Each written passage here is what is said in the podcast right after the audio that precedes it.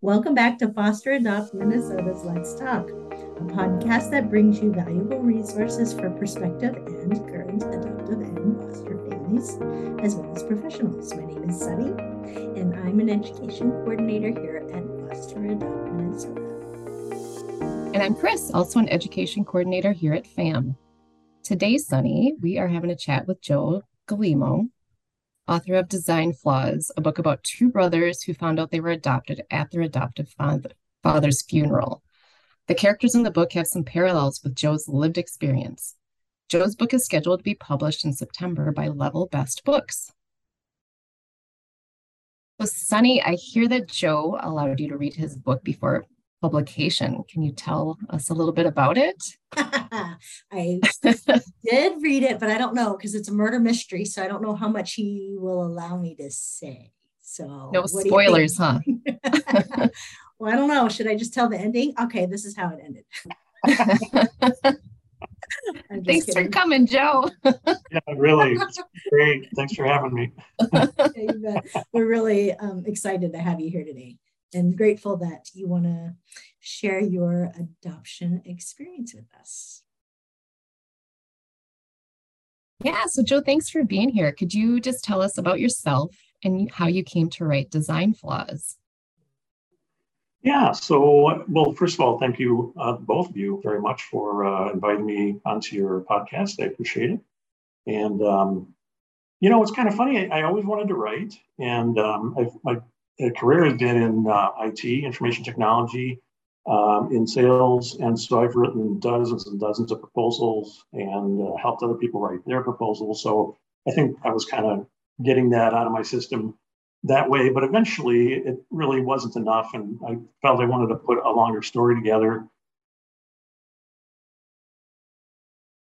Um, and I've always loved murder mysteries, looking for a unique topic. Um, my dad passed away, my, my adoptive dad passed away in 2009. And um, there had been this shroud of secrecy around everything that happened, you know, around adoption and all those things. Um, and so once he passed away, my mother actually started to open up and was sharing more about what had happened and some of the backstories. And it all just kind of came together.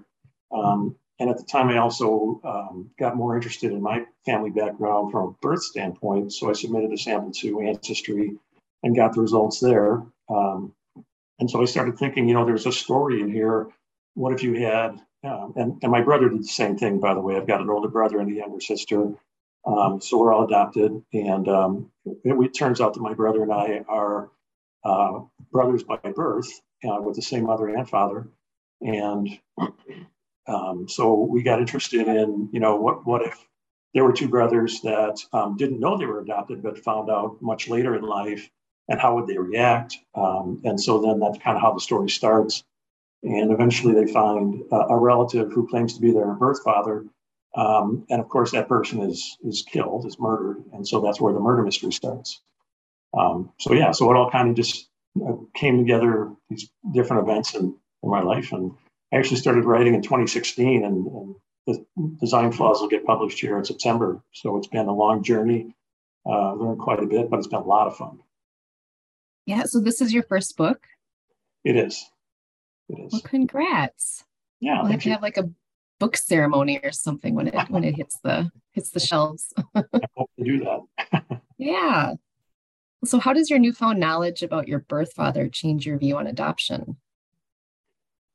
Well, you know, it's interesting. So as uh, my mother got more and more open with what had happened, you know, what, what we'd been exposed to as kids, um, we knew that the adoption was brokered by a priest and it was a private adoption. So it didn't go through Catholic charities.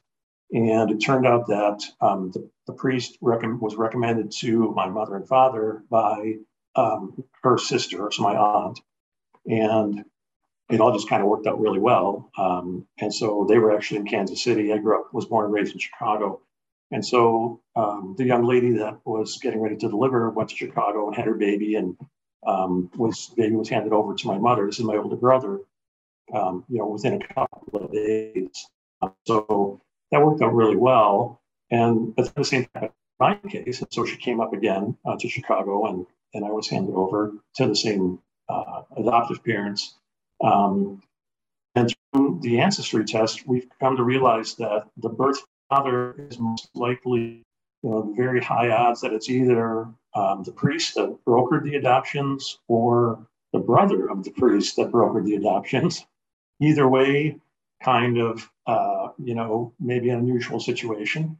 Um, certainly a little bit dramatic. You know, either way, probably not super healthy uh, because he, the brother, was uh, married and had children of his own at that point. So, um, and what's weird is the priest, because he brokered the adoption, he would visit us every year, and uh, he would come up from Kansas City, and he would spend a weekend with us. And so, even though I was little, I kind of felt like I got to know him a little bit you know, and, and he was a very gregarious guy, um, very nice man, and uh, super friendly. You know, we helped us buy gifts for our parents for their anniversary and stuff like that. You know, so we just had a really kind of nice relationship. But there were times when we'd be uh, sitting around the dining room table and, and he'd be looking at us with a smile on his face, and it just seemed a little like, wow, you know, what's going on here? Even as a kid, you know, so again, I think he realized the relation. If my parents did or not, but so again, we're either his sons or his nephews. Um, and so, you know, how do how do you? How, I'm still coming to terms with how I feel about that. And you know, on the one hand, I'm glad that I'm here and that things worked out the way they did. On the other hand, you know, there's some people doing some things they probably shouldn't have been doing in order to make that happen. So um, that that a few years. Um, in terms okay, of so how I feel. I bet. Wow. Well, so the, the listeners can't see it, but my mouth is wide open. so, okay, so this priest would come visit you, smile. Yes. Now, do you have a recollection of his features? Does he look like you yeah. or your brother? Very clear recollection. Yeah. Yep. And again, if you look at, at the ancestry results, you know, there aren't uh, people, he would be the next generation, obviously. And so people in that generation, not a lot of results out there, not enough to really tell. But if you look at the family trees, the way it lays out, yeah, it's pretty much one of those two people. Um, in fact, some of the people that uh, were his, were, were, you know, our would be my cousins and my brother's cousins, um, have contacted us and said, uh, you guys can't really exist. So I think there have been some mistakes that Ancestry made. I was like, yeah, I don't know. It doesn't happen often that Ancestry is making mistakes, you know. oh my. So, yeah, we're pretty much. have you thought so, about? Yeah, I'm sorry. So have you thought about contacting him or the brother? Well, one of those people reached out to my brother actually, and uh, my brother said, "Yeah, you know, here's what we think. Not not in actually in that amount of detail, but we think that there were some relationships going on that you know perhaps were a little untoward or whatever you want to call it. And do you want to continue to have this discussion?" And the guy said, mm, "Nah, I'm good. I don't really want to know what would be his uncles, right? That he didn't already know." So um, it kind of just got shut down, and that's where it sits today. You know, this was a few years ago. Okay. So, okay. so I don't know, maybe one day. Yeah, I mean, every every three to six months, I check out Ancestry to see if any new people have, um, you know, the results are posted, and we have more information. But so far, nothing new. So you had mentioned that you had some emotions. Can you maybe describe them a little more in depth as you were so as you were writing design flaws? What types of emotions came up for you? Yeah, and I mean, there were things I'm, I'm really good at um, categorizing things and putting things in boxes and leaving them on shelves for a long period of time. So that's kind of where the whole adoption thing was. Um, and so this really kind of made me reconsider, you know, um, where, where, how do I feel about that? You know, I, my birth parents were, uh, I'm sorry, my adoptive parents were fabulous. Um, you know, they told us when we were very young, I, I, can't remember not knowing that I was adopted. So I don't know what age it was, but was very, very young and had a great childhood, you know, a great relationship with them. Um, I don't, can't fault them in any way. I mean, we had the normal ups and downs of, you know, um, parent parental relationships, but um, the fact that adoption was in the background. You know, it wasn't really something that's out there that you thought about all the time. You know, like what, what's the name of that book, The 20 Things That um, uh, Adoptive Kids Want Their Parents to Know? You know, yes, Sherrie Eldridge. Yes. Yeah, yeah. And it's got crazy high reviews on Amazon. I mean, people love that book.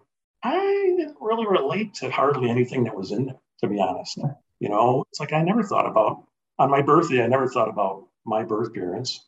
I never wondered what are my birth parents do right, doing right now because I had parents. I didn't I didn't need anybody else, you know. So I think it's possible to have a really strong relationship with your adoptive parents and the, the adoption. Not everything has to go through the prism of being adopted, if that makes sense. Right, because sometimes for some adoptees, that's what it's in their face all the time. For example, like transracial adoptees but because you're maybe, I'm guessing, I don't know, just pondering here. Um, maybe because you had a biological mirror in your brother, you guys were together. I don't know. What do you think about that? Do you think uh, that might have affected your relationship positively in ways that other adoptees don't experience? Well, that's a really good point. You know, so my brother, again, because he and I are uh, from have the same birth parents. Um, and I mean, we he's a year and a half older. We did everything together growing up. You know, we just played crazy amounts of sports and rode our bikes all over town. And um, my sister was four years younger, so we didn't spend as much time with her, you know, because she was just not into that stuff, right? Um, and so, of my between my parents and, and my brother and sister, I really have bonded the most with my brother but why is that? You know, is is it because there's a birth connection there? I, I think there is uh, that connection more so than with anybody else. Um, but it, and I did bond, as I said, with everybody else in the family. Um, but I have a stronger bond with my brother, and I don't think there's any way to really say, well, you know, this percentage is because you have a birth relationship, and this percentage is because you have shared experiences. You know, so, but yeah, it definitely had a big impact. And to this day, we're much closer uh, than than I am to anybody else again. Okay, well, that's that makes complete sense. Um, so, how much of the book reveals your personal thoughts about your situation, going back to thinking it might be the priest? And what do you wish people outside the adoption community knew about adoption? Well, so um, you know, they say that the first book that you write, a book of fiction, is autobiographical or semi-autobiographical, and that's definitely true. You know, there's tons of things in there that, I mean, you're, making up all this stuff out of nothing, right? And so you're drawing on experiences you've had that really have nothing to do with um, your family or or any of this other things we've been talking about. Um, and just to kind of you know fill in the backstory on on people and and relationships. Um, but there are a lot of things in there that definitely did come from um, you know things I experienced, and it, it did seem like as growing up, um, I don't know, there were a lot of times when it seemed like uh, we would get together in, in a large family group, and my brother and I, and eventually my sister, would kind of be I don't know if cast aside is the right term, but it didn't seem like people would really reach out and want to hang out with us, you know. And again, you don't know. I mean, were we just not playing nice and didn't realize it, or were they thinking we, we weren't part of the family? You know, these those are those adopted kids, and I don't know what they're doing here. They're not part of the actual family, you know. Um, so, but there's no way to tell, right? So there's a few scenes in there and of course you got to play up the drama a little bit you know to make the book more dramatic. Um, so um, the things that are in the book didn't actually happen but it was that kind of thing that uh, you know that you just wonder to this day how much uh, that played into the relationships you have with everybody in your family you know? So and even even as a kid there were kids that i knew really well growing up in a catholic school and, you know, I joined Boy Scouts, and there were kids that, you know, we went to on multiple camping trips with and felt like I knew really well. And um, one of them I um, was sharing that, you know, well, my brother and I actually are adopted. And the next thing I know, he's telling everybody, you know, it's like, okay, well, time out. that was not supposed to be personal, you know. And so, so we managed to get that. You know, I told him I'm just kidding, and um, but you learn the hard way, you know, what you can share and what you can't share, and um, the fact that yeah, you know, maybe my mother wasn't that far off when she tried to keep everything private, you know, because she was a very private person and, and didn't want to share. Did you refer to your your parents as your parents, or did you say you're my adoptive parents, or did they introduce you as their son, or? We never did anything except assume it was a completely 100% just the, uh, the most natural thing in the world. So, which implies a birth relationship, but it just wasn't on the table. It was just completely off the table and not in a bad way. It just was not part of, you know, the vernacular. Um, they treated us like we were 100%. Once they told us, it never really came up again. To be honest, I was the one who brought it up. Um, and once we got a little bit older, and, and especially after my dad passed away, because then it's like, okay, we've only got one person left to talk to about this. Um, so we better start seeing if we can get some answers. And that's when I submitted the test uh, to Ancestry. And I feel like I've got enough information now, you know, where because um, both of the people, the priest and his brother, have have passed away. So we're not going to get any answers out of them. Oh, the other thing I forgot to tell you, my mother actually stayed in touch with my birth mother. And I didn't, we didn't know that either, just until, you know, five, six years ago. And she actually had letters that they had written to each other. And of course, the birth mother was wondering, hey, how things going? You know, how are the kids doing? And she would send note back. And she actually kept those. So I actually have the letters between um, her and, and uh, the birth mother. But, you know, these were sitting in a box somewhere. And yeah, we just found out about these over the last few years. So, um, wow yeah, it's, it's kind of crazy, really. Yeah. So well, thank you for sharing that. Sunny and I just hosted um, a panel of adoptees, and that was one of the topics that came up that, you know, they wish their parents would have just said, This is my daughter. You know, it was like, This is my adopted daughter. So there was always that distinction in their family that kind of made them feel like a little bit of an outcast. So it's good for adoptive parents to hear.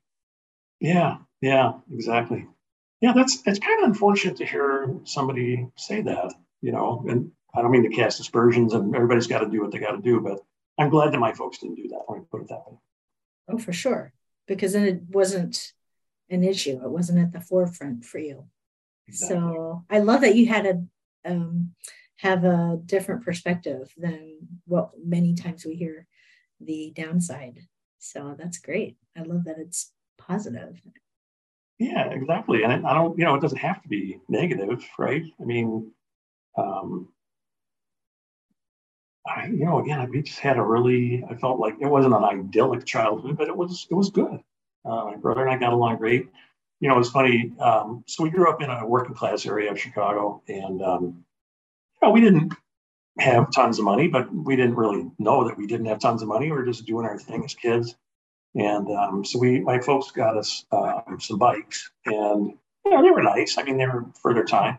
Well, they were. It wasn't the greatest neighborhood, so somebody stole the bikes, and so then we didn't have any. So then, a few months later, these bikes show up out of out of the blue, and they were much nicer, and you know they were these big ten speeds, which were all the rage, and um, so you know we asked where did these come from, and uh, it turned out that um, my mother ever the diplomat said something about you know um, this priest uh, like heard about that our bikes were stolen and like took up a collection or something and then you know now in hindsight it's like yeah no he didn't. He just bought them oh wow. a collection from his bank account. Oh. exactly. So,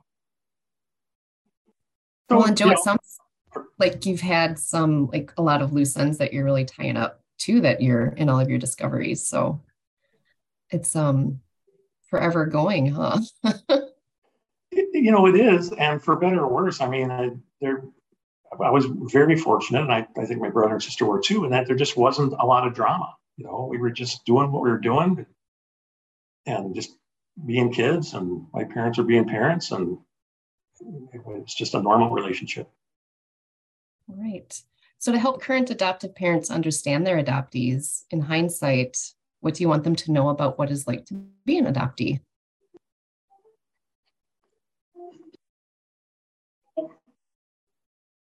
You know, again, it it really it, if you have a situation where you're I, I, would say not not to bring it up you know to, to let it be in the background not to make it the central focal point of things um, if it comes up and people, kids have questions um, you know they're going to wonder about uh, what it's like or where, where they came from you know ask those questions. But that's no different than you know where did i come from uh, before this you know um, right so um, and I know some adoptive parents um, can be hurt or think that. Um, so, so when I expressed interest in finding my birth parents, um, you know, I actually started asking questions when my dad was still alive, and my mother was made it pretty clear that was not going to happen. Right. So, you know, maybe every six months or a year, I'd say, hey, you know, what's what what happened back then? And nothing, you know. And um, then then my dad passed away, and I, I think he was at, and this is in the story actually in the novel, um, that the adoptive father um, was diabetic and you know so couldn't have children, and I think that may have actually been the case with my folks. Don't actually know the answer to that. Um, but eventually, she started to be more forthcoming. I'm, I'm a very curious person, and that's actually where the whole concept of design flaws come from. Comes from because I see, like, I'll try a new product for the first time, and I like to look at it and see how it's designed, and think of other ways that I can improve the design. Um, and then, but once you do that, then you're done, you know, and then you just use the product and move on. And it might sound kind of weird, but that's kind of how it was um, in looking for um, adoptive parents. You know, my brother and I went out there, we did the ancestry thing, and we got it to the point where we narrowed it down to two people, and those two people are deceased. Um, and does it really matter if it was the priest, if it was his brother? Probably not. You know, and that I, I wanted to know what part of the country I was from, uh, you know, what my real nationality was, what the family was kind of like in general. And once I found those things out, that was enough. You know, I, I don't feel like I need to reach out to them and drive down to another state and knock on the door and go, hey, do I look like anybody you know? You know, it just, it's, it's like I'm good for now anyway. So, so really, you know, again, as you can tell, there just wasn't a lot of drama, and, and there doesn't need to be a lot of drama. You know, there can be, but um, it, it can also be very normal. And um, we were treated as normal kids. Um, I, it'd be interesting to go back and interview my aunts and uncles and you know see what they really thought of the ones that are still around. Um, and because obviously you know my parents one day showed up with a kid that and my mother hadn't been pregnant. So clearly uh, that child came from somewhere even if she didn't say anything about adopting um, throughout that process. So but you know without that information again we were it was pretty normal it was pretty normal it doesn't have to be really dramatic. Um, yeah, and and we you know talked about it at times occasionally, and but mostly not, and you know, we just went about our business. So, you know, the other thing I'd point out is that the relationship between uh, an adoptive child and a parent, there's two there's two types of parents, right? There's the birth parents and there's the adoptive parents, and those are different categories.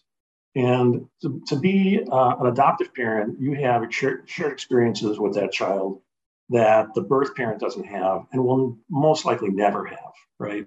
The whole growing up, you know, I mean, the odds are if there's going to be a connection with the birth parent that isn't immediate, um, you know, from the, the birth and adoption process, probably going to be a little bit later. Maybe they're in their teens or their 20s. So all those years, you've got that relationship established the birth parent can't take that away from you, know and similarly the birth parent gave birth to the child and and you can't take that away from them. So and why would you even try? You know what don't don't fight it. Let let them have their role. You know they're the birth parent. You're the adoptive parent. You know each one has its pros and cons. You know kind of again we'll take it easy on the drama. Um, just you know play be the role in the role that, that you're in. And if your child wants to find out who they are, where they came from, who their birth parents are. I think that's an extremely, in my case, it was very natural, and I didn't mean anything by it, and I would never um, imply or say anything to my uh, birth parents about that they somehow were inadequate because they weren't. It was great, but there still is. You still want to know what happened, just to know, you know. So it doesn't have to be a negative thing. Um, it, it can be it can be a positive thing. It can be joint discovery, depending on you know the circumstances. Uh, maybe you don't know who, if you went through like a Catholic Charities, you probably wouldn't know who the birth parents were, um, and maybe you could find out together. You know, who knows? It, it doesn't have to be a negative thing. Okay. Right. It sounds like you're you had supportive family dynamics too that helped you with that. Absolutely. Absolutely. And that made a huge difference, obviously. Yeah. So mm-hmm. yeah, yeah, exactly. Not everybody's as lucky as we were, for sure. No, that's great. So it just sounds like it was very natural for you to want to know your history. Um, so, what would you say to those adoptive parents who feel threatened by those adoptees who want to know or have that longing to know or search for their birth parents? Yeah, you know that's a that's a tough one. I mean, you can certainly see where they're coming from, right? I mean, I spent all these years raising you, and now you're apparently I wasn't good enough, and you need to find your birth parents. I mean, that's one way to look at it. And if that's the way they're going to choose to look at it, then you know nothing I say is probably going to stop them. But I would encourage them to again consider what you've got is something very special and which will never be taken from you or reproduced by anybody else. And the person, your, your child, if they do find a birth parent uh, and are able to establish a relationship with them, you know, now they've got four parents or whatever the number is instead of just two. So it, it doesn't have to be a zero sum game, right? They're not taking love or relationships away from you and giving it to somebody else. They're just adding that in um, is the way that I would encourage them to look at it. I love that because we have children. So it, too many people cannot love my children, right? And right. so maybe look at it that way. You're just adding love. It's not like they're going to take a piece of them away from you to love the birth parent. There's, it's just additive. Exactly. Yeah, you got it. And Joe, maybe it sounds like your next book should be um, less drama is ideal in all of our lives. Unfortunately, books without a lot of drama don't sell her. So I guess so. You know what's funny? I am working on the second book right now, and um, it's been difficult to try to you know um, decide how much of this because again there has to be drama there's no story right there's no there's no conflict there's no story um, so I'm trying to figure out. I've had people that that did um, kind of the uh, beta reading of the first book um, say, you know, well, because at the end of the first book, the the main character has a reconciliation with um, the person that ends up being the birth father, and they said, well, geez, that's a little too convenient, you know. And truth be told, it was a little bit of a plot device where they wanted it to be convenient because I wanted that character in the next story and to be an ongoing character. And if they just totally, you know, divorce themselves of each other, then then that wouldn't be possible. So yeah, it was a little convenient, but on the other hand, it doesn't have to be this big dramatic thing. You can have a reconciliation and forgive each other. And you know, um, again, as I say in the book, um, if it wasn't for the fact that one of these people did things that they probably shouldn't have been doing, you know, then I, I as the main character wouldn't be here right now. So it's a little hard, a little disingenuous to say, oh, you know, shame on you. You shouldn't have been doing those things. right. Catch 22 kind of. So once again, your book is scheduled to be published in September by Level Best Books. Is that correct? That is correct. Yep. All right. And then how can people get your book? Well, if you'd like to learn more uh, in the between now and then, uh, it's Joe Galimo uh, at uh, sorry joegalimo.com is the website, and um, you can see updates there. And um, I, I, believe the, the current date is uh, September 5th is when it's going to be published. And if that does slip a little bit, that'll be on the website. But yeah, that's probably the best way to keep track. Or after that date, it'll be on Amazon. It'll be at all the major outlets, and you can just order it there if you're interested. That's super exciting. Yeah, thank you. I, it really has been just a great journey, and I've learned so much throughout the process, and have been supported, uh, you know, by people in the industry. And so, yeah, I'm I'm very excited about it. Yeah, and just thank you so much for opening up your life about you know being an adoptee and the whole. Um, I mean, it's a fascinating history that you have, and things. So, thank you so much for sharing. Um, do you have any last thoughts you want to share with our listeners, or, or if Sunny you has know, any last questions? I mean, it would probably just be to reiterate that it, it can all be normal. It doesn't have to be crazy. You know, it, you can have a normal life and um, you know, if you've hit your 30s or 40s and you you still have a lot of drama about anything in your life, is the way I look at it, then you know maybe you didn't have enough therapy or something. So. we could just find out what normal is. right. exactly. exactly. own definitions, that's for sure. okay. Thanks for being here, Joe. Okay. Thank you. I really uh-huh. appreciate it. Okay. Yeah. Thank you, Joe. All right. Yep. Thanks. Thanks, Chris. Thank you so much for joining us today for Let's Talk. Please subscribe, rate, and review wherever you listen to our podcast and tune in again soon.